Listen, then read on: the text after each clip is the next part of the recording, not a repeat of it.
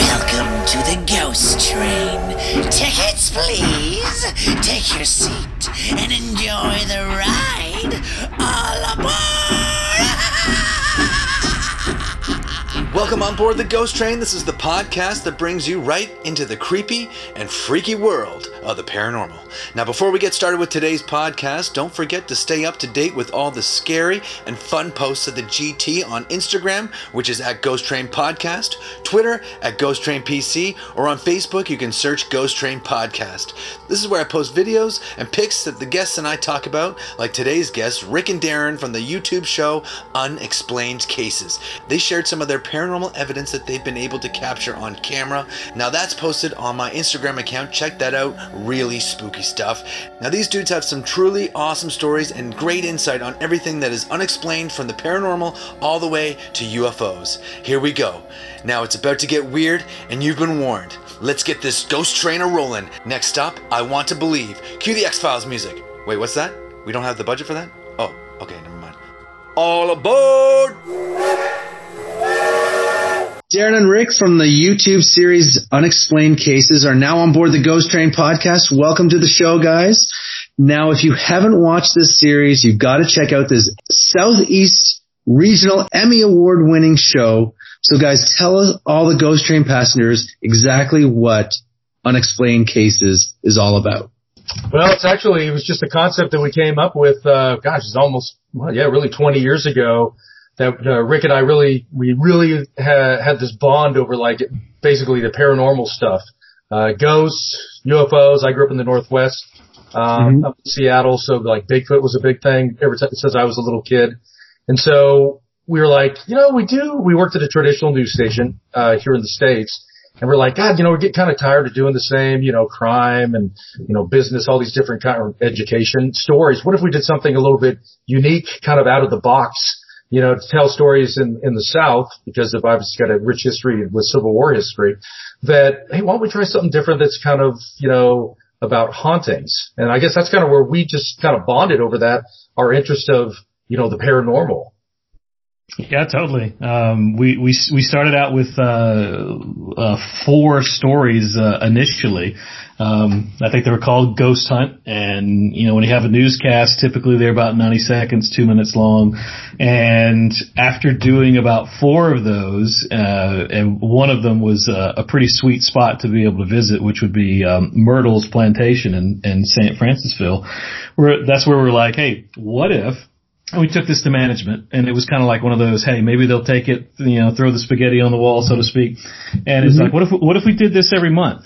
Uh, and then spent a whole month, uh, working on stories, researching, cause I, I love to research. I'm a writer, storyteller, just get into the nuts and bolts of things, weave it all together, and then make something that's probably about, could be five minutes long, which is like a whole break in a local newscast, kind of unheard of they mm-hmm. went for it, and then we uh, kept doing that. Um, you know, basically every month, and then that actually led up to um, what you mentioned about getting an Emmy. We wrapped all of our uh, uh, ghost stories into something called Unexplained Haunts, uh, and that was our first 30-minute uh, special that aired on uh, Halloween night in 2001.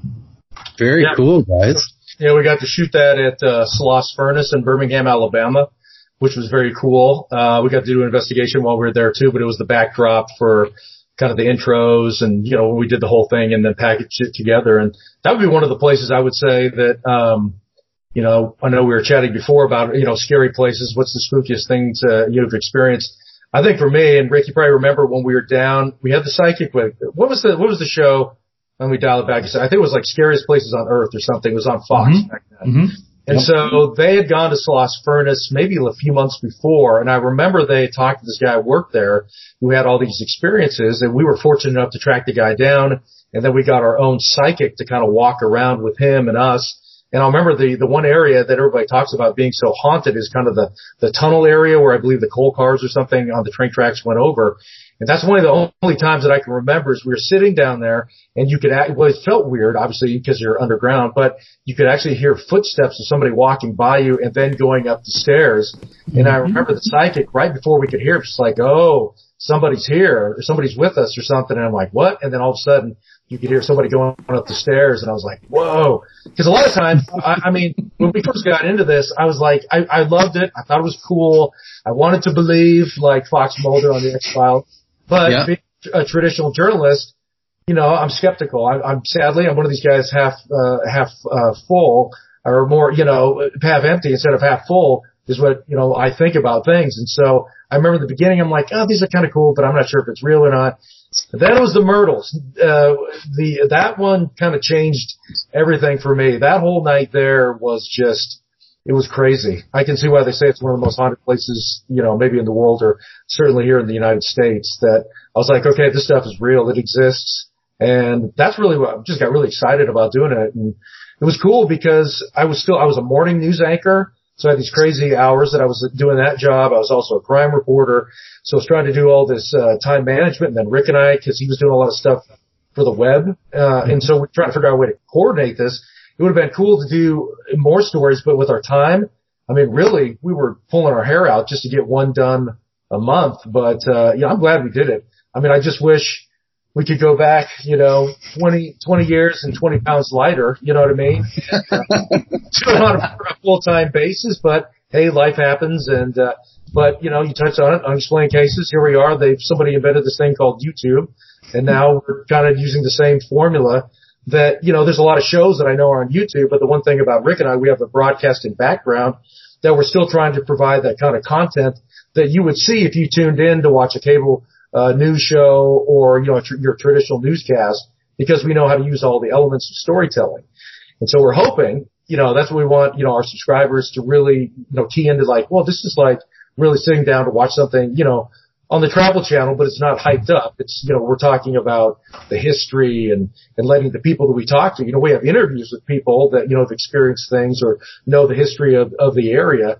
And of course I'm biased, but you know, it, it's just, it's more of kind of a, a story that you would want to be told to you from the perspective of the individual that's been involved and that somebody knows the history of the place. And, and Rick, I'm sure you could talk about, I mean, I think that's the one thing that we're trying to separate ourselves from all the other folks that are out there on YouTube.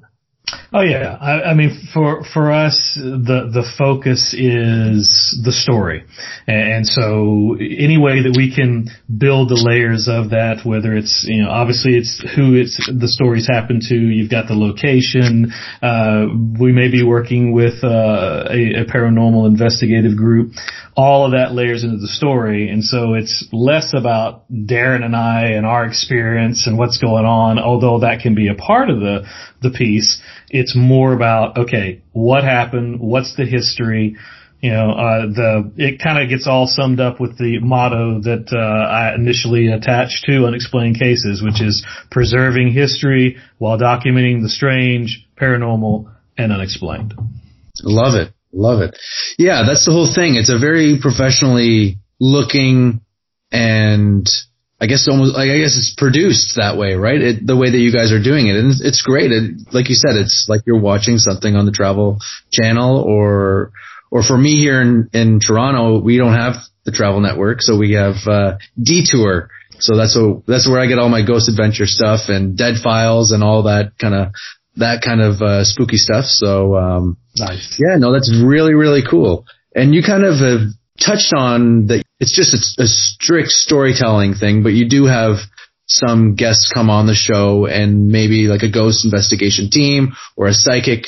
Who in your mind is the, has been the most fun to have on the show?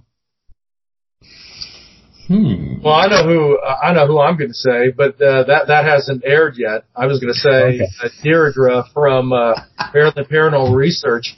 I'm telling you, this woman. I mean, I'd like to be her agent because she could so have her own show. She's short. Um, she's a tattoo. Feisty. She's got tats everywhere. She's sensitive, and Oh. just yeah, we did a story with her at the USS Constellation in Baltimore Harbor, and also the USS Torsk, the uh, the submarine there. But it's so funny when we were with her and the other folks in in her group, her team, we just kind of like went around with her, just kind of like we didn't have a microphone on her because we had our cameras and everything like that, but just kind of like experience what she was experiencing. She was really dialed into stuff, but she was her she was so quick. Uh, she had wit, and uh, you know, like I said, I, I, if I was her agent, I'd try to get her a show. I mean, first of all, the tats, she's short, and you know, Just like, he had the total package, eh? Just the personality. Yeah, Yeah, you just you didn't have to encourage or, or, or push her in any way. She could just uh, you know do, do her own thing. And I guess I, I probably would have to float back to uh, the the beginning and uh, who was kind of like our initial uh, ghost hunter, if if you will, um, because. Janice Rayleigh of uh, the Ghost Preservation League was uh, a, a fascinating character because here you had this this older lady who um, she enjoyed uh, obviously documenting and going to these haunted places, but really the reason that I mentioned Janice is because we got her to do something that she swore she would never do, and that was, you know, and anytime when you have someone who's claims to be ghost hunter, paranormal investigator, whatever the label you want to go with, says, I will never go back to that place. That's a rare thing to have to begin with. But for us to have convinced her to go back to this location, Darren kicks himself because he heard her talk about this and he wasn't no, around. No, but she wouldn't. When I knew her, she wouldn't go. That was the problem. Oh. So, so Jeff and I worked on her, uh, basically, and finally she's like, okay, fine. And, and the brief story behind this was this is our, uh, one of our episodes on unexplainedcases.com. We've got all those stories that are, that are there from, from back in the day, but this one was called The Gates of Hell.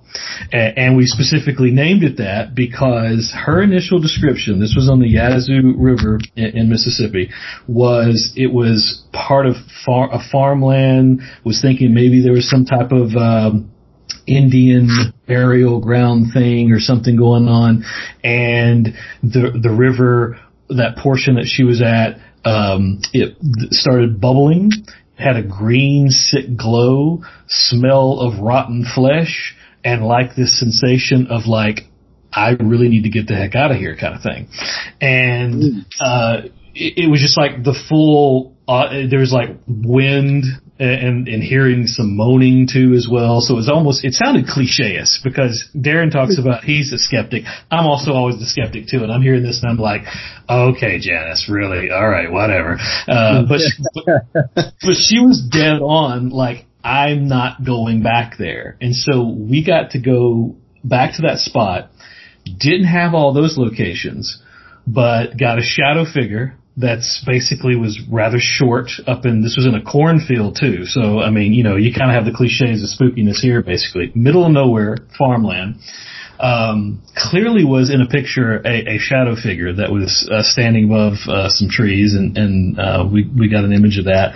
Um, our our photographer at the time uh, who was shooting it did a lot of B-roll, did all the interviews, and was like, you know what, I'm done, and actually just went back to the van, and I'm like, uh, Dave, you know that was kind of unexpected. Um, driving away from the location, Jeff uh, was uh, was not talking very much, and then we get back to the station, and I'm like, dude, you know, you were kind of quiet there for a little bit. I kind of wondered what happened to you. He's like, that's because I was trying to figure out what had its knee in my back, pulling the seatbelt tighter and tighter to the point that I was like, all right, is this for real or is this like, you know, a seatbelt doing a weird thing? And it was like, no, something was doing that. I'm like, oh great, we brought something back to the station. Okay, yay. So Oh my god. That's messed up. all, uh, yeah, it, it, it had all the after effects. Didn't have Janice's experiences, but it just had all these weird other little experiences there. That's nuts. So Darren, let's let's let's switch our focus onto what got you involved in the paranormal in the beginning because you said that you're a you're a skeptic and that you're kind of on the fence. You want to believe, but you you want proof.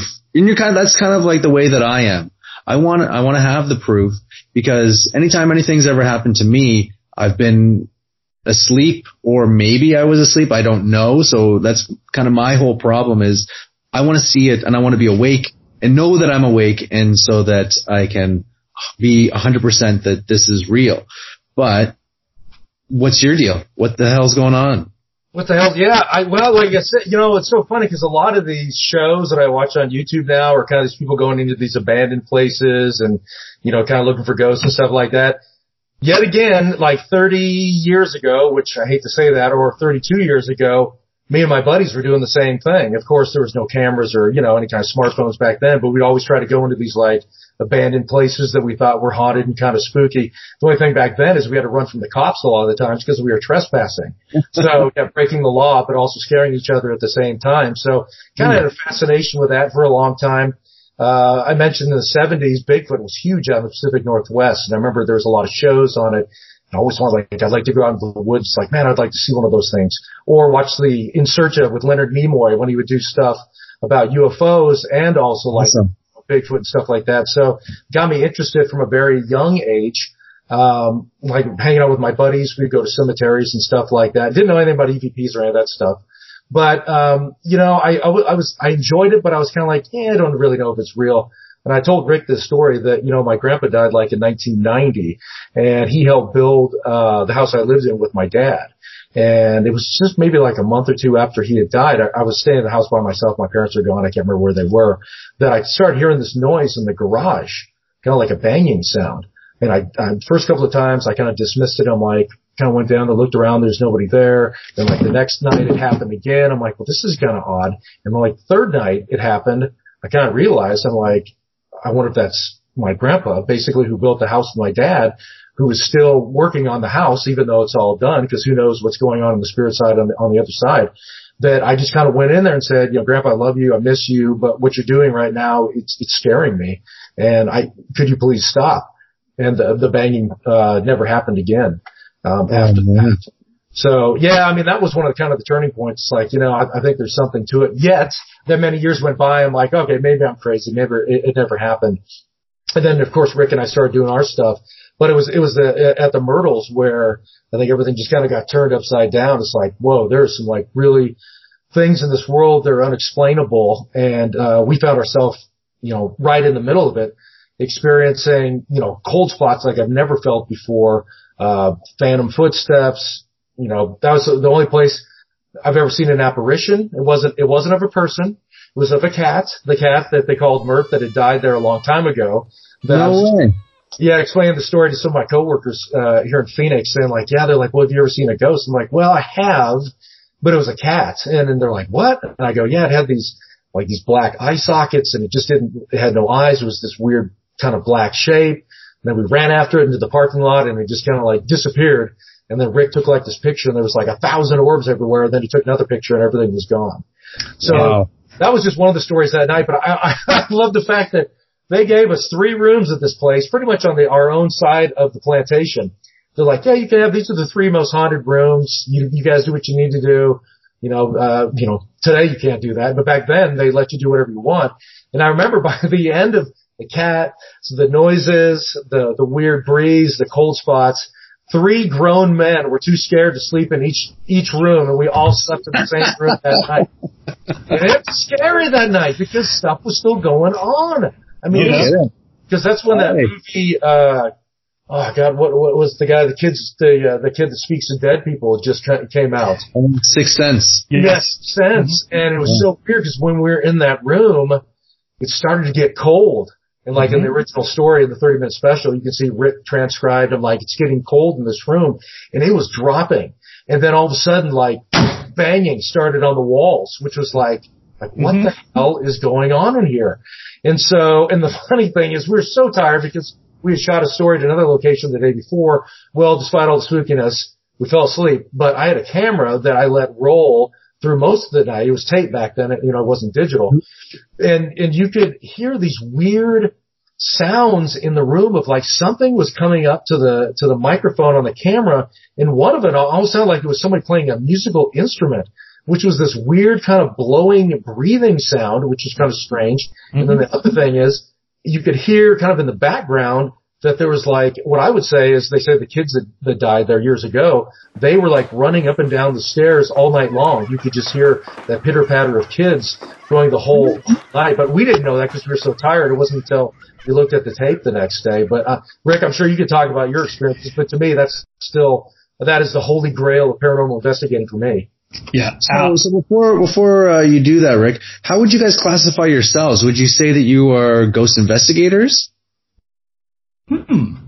I would say more uh, paranormal documentarians, maybe. How about that? Yeah. So, okay. so you know, the the fact is, I I think probably uh, we were very quick to say that that we were uh, ghost hunters or paranormal investigators back then.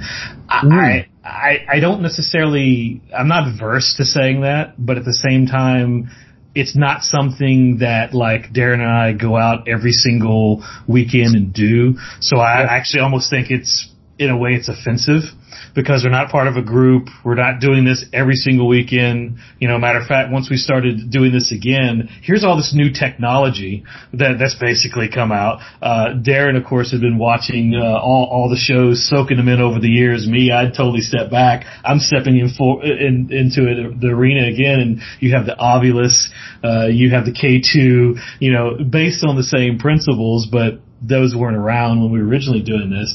Um, Mm-hmm. So I kind of feel more about the, that we're we're we're documenters. So we're we're observers. We take part. We're aware of the science and and, and everything that involved with it. So we're we're able to passively or even you know conduct our own experiments.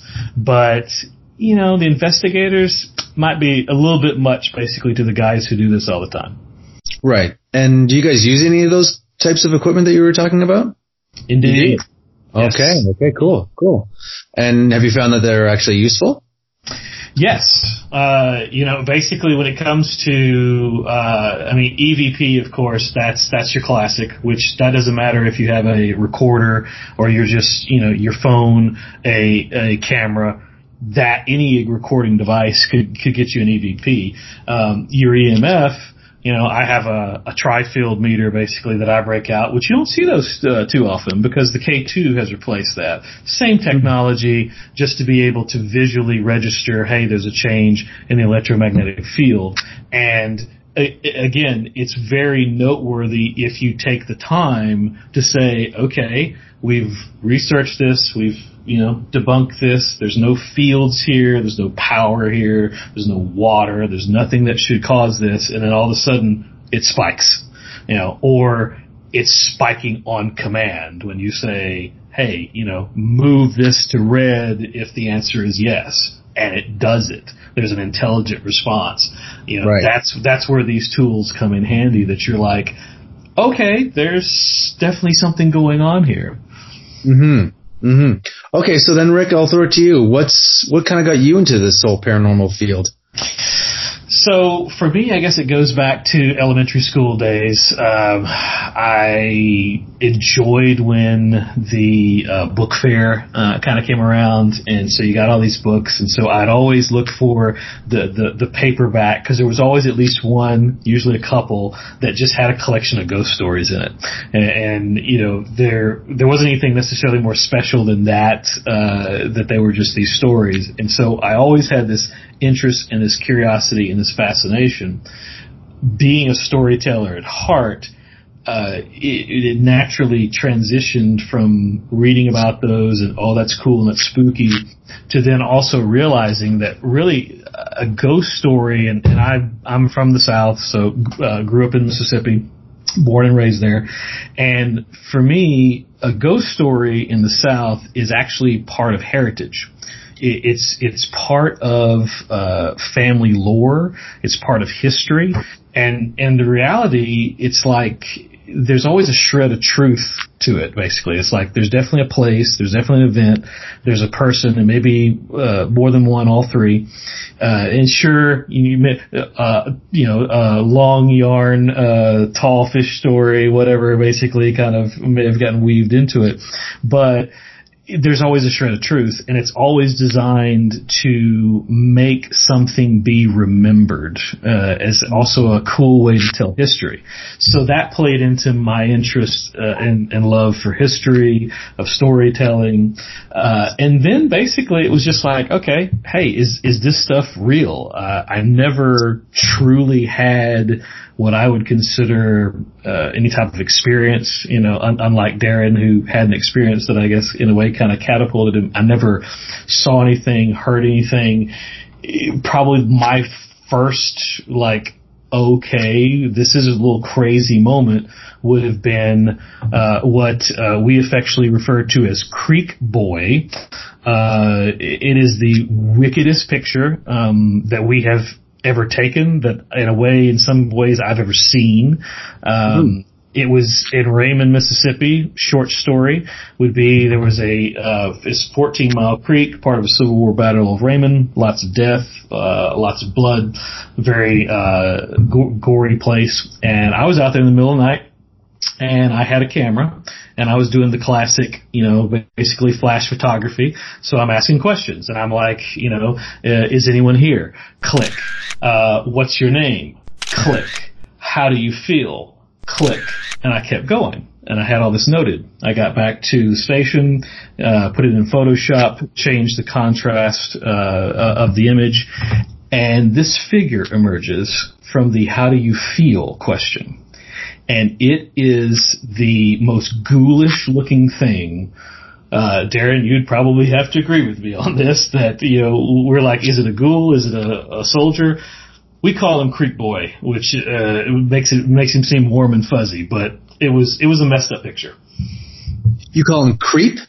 Creek, uh, C R E E K. Okay. Yeah, 14 Creek Mile Boy. Creek. Yeah. Oh my God. Jeez. So you got to send me this picture. I got to see this thing. Mm-hmm. Is it on your Absolutely. Instagram page? It's it's on uh, unexplainedcases.com, but I will send you what we, what we posted there was actually the very original, the one that I slightly treated, and then the one that I enhanced and also made into a negative. Where at that point you see a face which actually looks like a skull. Oh my it's, god, it's ridiculous. That's crazy. And could you feel like there like a presence there with you while you were asking these questions? You know, I, I, you know, I've also been asked, uh, like, have you ever been scared? You know, has anything ever uh, made you feel, you know, concerned or you didn't didn't need to be there? And I've like, I've never had that feeling. Mm-hmm. I know mm-hmm. that if yeah, I know that if it came on me, then it would be like, okay, we seriously need to leave. But in that situation, it was like perfectly normal. I mean, it's out in the middle of nowhere and it was dark, so I'm like a little like, you know, wondering if someone's going to walk up on you kind of thing. But it wasn't like, oh, there's something like in this case hovering out over the creek, staring at me while I'm taking its picture, basically, kind of thing. Right, right, right. Oh, that's awesome. Um, so that's, that's what got you into the paranormal. That's what we discovered. Mm-hmm. Do you actually do you have the scariest story that's ever happened to you, Darren? Boy, I, you know, the one that was probably, I, I was, you know, the one at the Myrtles, you know, definitely I, I thought was probably one of the most scariest just because of kind of being a non-believer until that point, like, okay, this stuff, this stuff is real. I was just trying to think when you guys were talking, if I've actually ever had one of those things where it's like, oh, I'm kind of scary. I know, uh, scared. It's Sloss Furnace. There was a, we were up on this catwalk. I remember the psychic was there and, uh, this is the only time this ever happened. I started to get sick because I always see these shows like, oh, I'm in pain or I'm sick. That is the only time I've ever gotten sick. I got really lightheaded and it was like on this catwalk thing and I had the psychic lady with me. I go, man, I just don't feel very good. And she was talking about, you know, there was some kind of a presence there. And that's the only time that I've ever seen with my eye that I saw an orb. You know, we've taken pictures and we've seen orbs, but it was like this ball of light that just kind of floated um, across uh, kind of this area that we're in and just kind of went into the wall and just kind of disappeared. So, I mean, the correlation of, okay, I don't feel good, I'm sick, you know, she feels there's a presence, kind of scary, and then all of a sudden this like weird object shows up out of nowhere and just kind of drifts across and disappears. Only time in 20 whatever years we've been doing this, that's the only time that I've ever seen anything like that. I guess getting kind of sick and being up high, that was a little scary just because you want to fall down or something like that. But as far as like being like terrified of anything, God, I've been so many places that, you know, I I don't know. I just, I don't think, you know, I remember in my twenties, I was a little bit more, oh, you know, now in my forties, I'm like, yeah, you know, I'm a little bit seasoned and grayer now. So it's like, okay, bring it on. You know what I mean? Come at me, bro. Yeah. oh, I don't want to go in that room. I don't want to go there. Now it's like, okay, whatever. awesome. I love it. And Rick, what about you? Do you have like a, a the scariest story that's ever happened to you? You know, I, I I can't necessarily again say that there was just like a okay, we we got we got to run out of here, but I, I I will say that there was a, a bookend experience because it was hilarious, Uh, and then the other one would be, okay, this is a little crazy. So the hilarious part would be that we were in a, a mansion and, uh, uh, Darren may, is going to remember the Merrehope in, uh, good old Meridian, Mississippi. And, um, a photog and I were kind of investigating and I think we had an EMF meter and like, you know, was just kind of doing some preliminary checks and went into a closet and the thing goes off and it was like totally loud, unexpected, and both of us just bolted. And of course, you know, I still know Rob is his name, and so today we always talk about running like little schoolgirls, basically, because it was just like, you know, here's two grown men running running out of this closet, and it was just like, what the heck are we doing? What is, what is? What is going on here? What's what's this all about? I mean, it was just a, a meter going off too. Um, but the other side of it is Merrehope was the wackiest place in the idea of nothing necessarily happened while we were there, except for one thing. The bulk of it was when we weren't there and we left our cameras running, which is another part of a, a kind of style that we like to try to do the, the passive investigation. You've got cameras, you set them up, there's nobody there, and let's see if they, you know, get messed with or battery runs out or whatever. And there are doors slamming. There are bangs. There are knocks and this was all in about 20 minutes. We just ran down the road to grab like some snacks and stuff like that and come back and review this stuff and you've got all this going on. But then as far as scary, and I was so glad that I was actually rolling on this basically because I had the camera on my shoulder at the time and Darren and I are walking around and there's something that's walking on the roof and it is distinctively a and you're like, okay, this is the roof of this like four story mansion here basically what's on the roof that's walking that heavy? You know, so I'm catching his reaction. It was classic, great TV. And it was just like, he, he's like, you know, there's something on the roof. And, and I'm like, yeah, that's, that's what I'm hearing there basically. And then we're thinking, well, maybe it's Rob. And like, what the heck would Rob be doing on the roof? Basically, it's not him. And, and so we go out there and we're looking, and it's like nobody can get up there. So as far as like an adrenaline pumping moment, that was clearly had to be a moment right there. Oh my god, that's creepy. All I was thinking it was like something on the roof. like, it's a Shatner moment. yeah.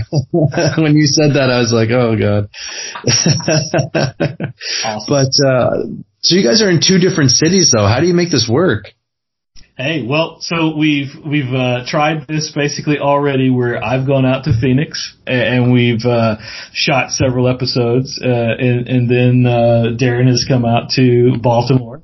And, and we've shot several episodes, and then we actually have some plans to uh, meet in different cities, basically. And that's ultimately that's our challenge. Is like out of all of this, our goal is to be able to go certainly across the U.S., ideally across the world, but travel expenses is our biggest expense. And so being able to get supporters and be able to get an expense budget for that, that's really kind of our biggest hurdle to find these awesome stories.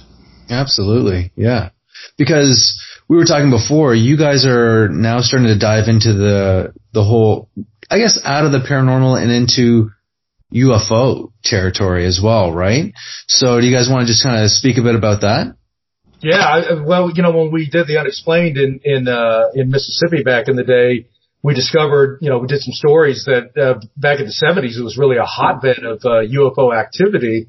That I mean, a lot of people in law enforcement um, saw, you know, strange lights in the sky. Some actually chased after these craft.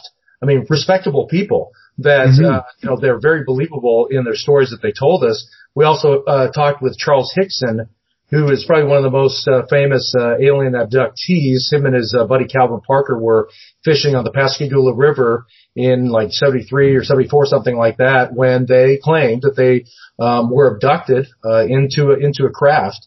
Um, and obviously some experiments were, were done on them that um, Charles we reached out to him and we said, Hey, would you like to tell your story? Cause he had told it over the years, but we actually went to his house and just kind of sat down there with him for an hour or longer and just had him tell us this amazing story about what he experienced and the things, the health issues he was having and I mean, he seemed incredibly uh, uh, believable. And so that was one component of the story that we did there in Mississippi. Uh, and then, you know, fast forward 20 years, you know, I live in Phoenix now, and I'm sure you're the Phoenix lights from, you know, 20 years ago. Uh, mm-hmm about this this incredible sighting that people all over the valley saw this like V-shaped craft that started in Las Vegas and kind of cruised all the way across um, Arizona until it left into uh, uh, Mexico. You know, I've seen all the videos and everything like that, but it was kind of cool this time around. Was able to I worked with some of the folks from the MUFON chapter here uh, and they put me in touch with some of the people that actually saw it back then and just had them tell their stories because I'd seen it on TV and heard a lot of things, but to really talk one on one with these, um, witnesses about what they saw and what they heard. And I was very envious, uh, for yeah. sure. And, and once again, very credible people. I mean, wh- wh- I don't know why you would make something up. You know, people are all, I, you know, what I, who I meet and friends or colleagues are like, you know, somebody does that because they want attention. That's why I don't think anybody, if you see a UFO, I bet the majority of people don't say anything. And really the folks that do come forward, they're pretty brave because they're going to set themselves up for ridicule, that they're crazy, you know, they're kooks, they're crackpots. And these people I talked with, I mean, they're normal people. They have normal jobs. They're like, look, I was out walking the dog and all of a sudden I looked up and I saw these, this light formation and this thing just kind of flying overhead. Or the other woman was outside with her son, like in their, their apartment and they were just like playing around and all of a sudden they saw this thing come creeping over the mountains. So, that that the Phoenix Light thing was pretty cool, and I I know that you know UFOs. That's another thing that Rick and I would like to uh, you know uh, probably investigate uh, more of. There's so many famous sightings out there. Where to begin, right, Rick?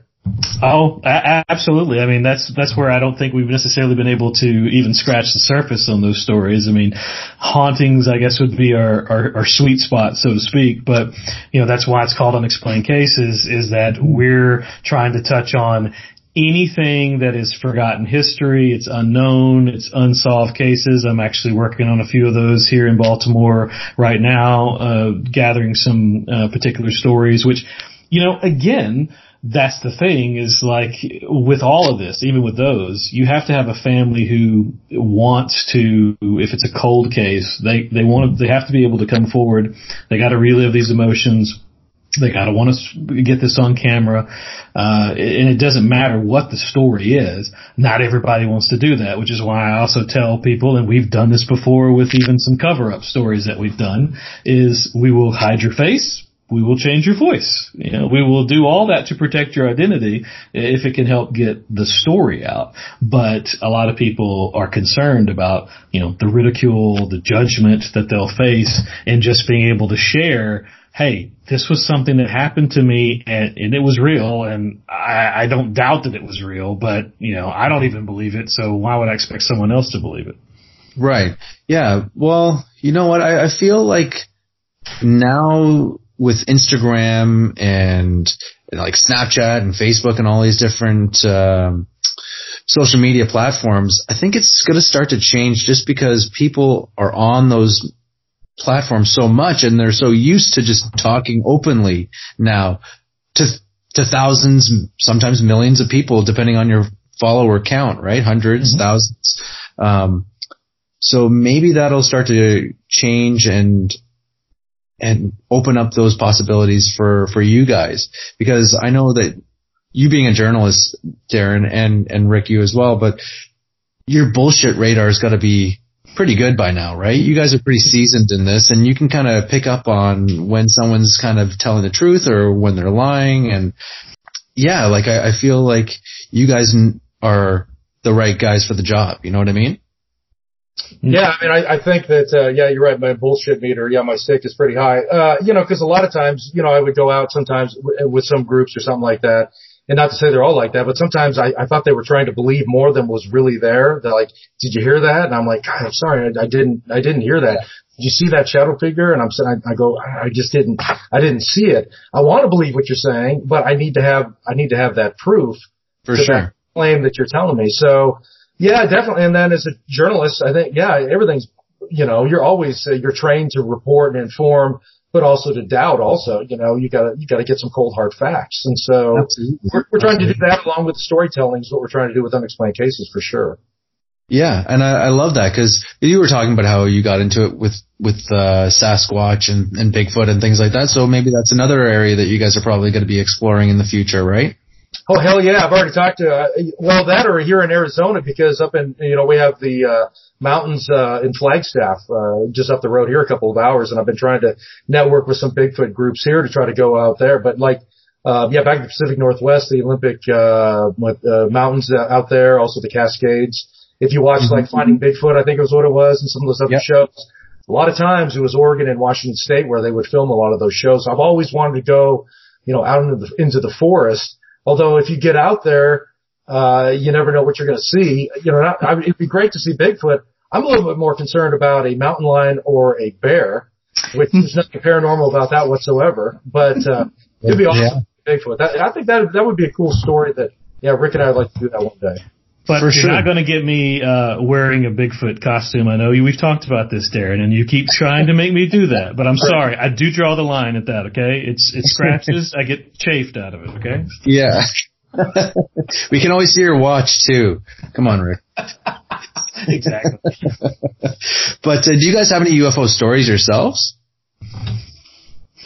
Man, that's what I was trying to think. I mean, I don't know well, I do have one, and you know, and I don't know if it was uh, military or it was uh, a UFO, but I used to live in Roswell, New Mexico. Ironically enough, I was there, main anchor for CBS. I was there for the 50th anniversary of the crash or incident, whatever you want to call it. But.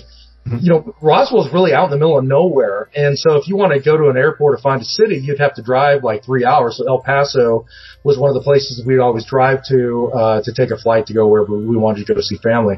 And one night we were driving back, my wife and I, and we were coming through Alamogordo, which is where Holloman Air Force Base is, where they have a lot of the stealths there.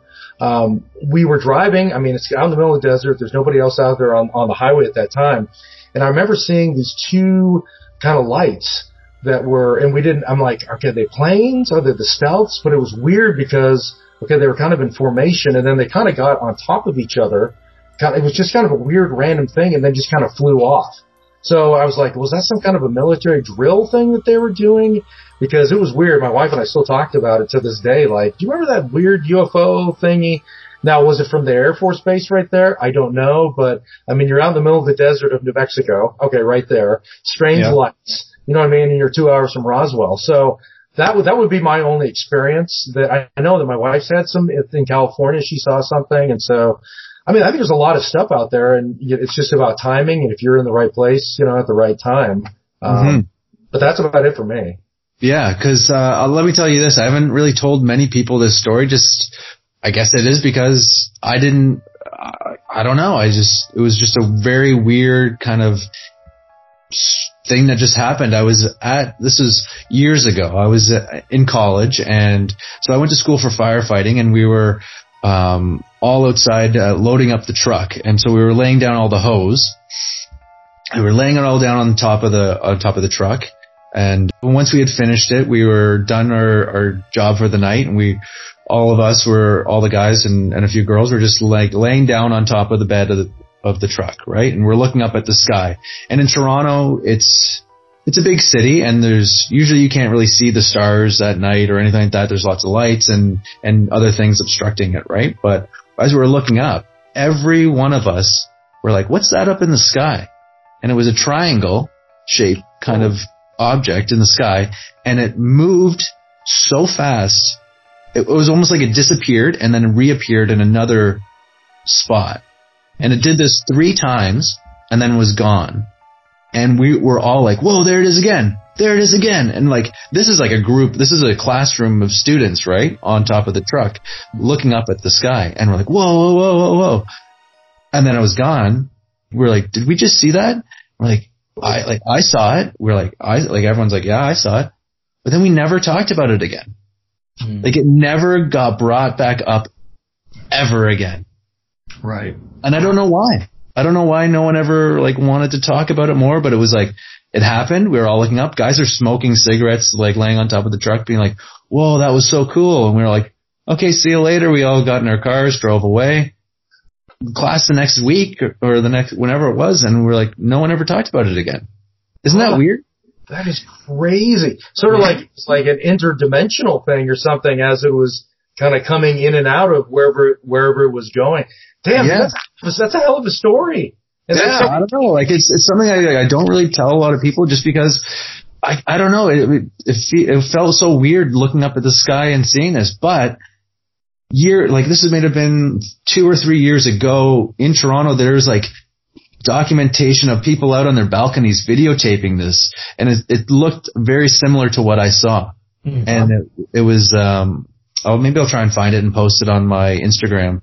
But uh, yeah, it was really freaky to to re-see something similar. It wasn't the same, but it was it was very similar looking, and a bunch of people all saw it. There was a bunch of phone videos of people capturing it from their balconies in their condos or apartment buildings. But yeah, it was, it was just a weird weird thing. And I think that that's what what you're experiencing is what so happens, and it's just a, a, default human nature in a way, especially if it's a group setting too. Is like you have this shared experience, and you're kind of like, okay, everybody saw the same thing. Now, granted, they may have perceived things slightly different than you, mm-hmm. uh, but it's a collective experience. Folks don't talk about it. It's just not mentioned again. And mm-hmm. it's like of, of anybody who could talk about it, sure, that group should do it, and yet they don't. it takes maybe seeing that footage or, or what, that post or whatever to jog the memory because it's almost like it's suppressed It's like, eh, maybe that really didn't happen, or maybe it was you know something else. this is what I think it is. It was that it was so surreal. Mm. I couldn't even believe that I was seeing it, so I wanted to forget it. It's like, mm. or my mind is like, that's not, that's not real. Mm-hmm. Flick the switch. Let's yeah. not think about it. But it is actually when I saw those videos of other people posting it, I was like, that's something similar to what I remember seeing. And so mm-hmm. it kind of like, yeah, it clicked in my mind and yeah, like I'm, I'm kind of getting like a, a bit worked up over it right now. It's kind of weird talking about it. So yeah. Sure. Well, well, hey, see, this has been cathartic then a little bit there. So this, this is what's cool, basically. Yeah. Therapeutic. Here we go. There you go. yeah, no, it was a very, very interesting, uh, experience to have. But, uh, yeah, real quick, I was going to say you mentioned it, you know, with phone cameras, everything. Can you imagine back in '97 if they had phone cameras for the Phoenix Lights? Oh that my god, insane! Because you're talking about like 20,000 people saw it. There'd be yeah. so much evidence out there that you know, you'd be like, well, wait a second, what? Because you know the government's like, no, they're dropping flares. You know what I mean? Flares do not go hundreds of miles; they fall and they burn out. And so, yeah, that's that whole military conspiracy and you know, Rick, Rick and I have done some pretty interesting stories, and we think our phones are tapped at uh, times. Mm-hmm. Oh yeah. UFO, we thought that our phones were tapped, and then some other investigative things we did about the military that yeah, I, th- I think people d- dug around on us. You know what I mean? Um, you know, I don't know about now, but yeah, back then that was a little freaky. We pushed, we punched some buttons on certain people. That's for sure. Hey, well, you know, when you have uh, folks at the Pentagon getting a little ticked off at you, actually, you know, you you kind of know that you actually punched some, some right buttons. So you know, hey. I was gonna say you're doing good work if that's the case, I guess, right? yeah. Yeah, you're on the right track. Well, guys. Uh, I just want to personally thank both of you for being on board the Ghost Train today. Uh, if you, if you guys have anything up and coming that you guys want to talk about, oh well, yeah, abs- ab- I'll mention one, and I think you could uh, mention an obvious one that's coming up. I mean, right now a lot of things are in uh, post production. Uh, I'm editing everything together, so we have uh, some pretty uh, exciting episodes that are going to involve the um, USS Torsk which is a submarine that's in uh, uh, Baltimore Harbor, as well as the USS Constellation. So we'll get a little nautical uh, and some pretty interesting experiences on uh, two totally different eras and totally different kinds of uh, ships.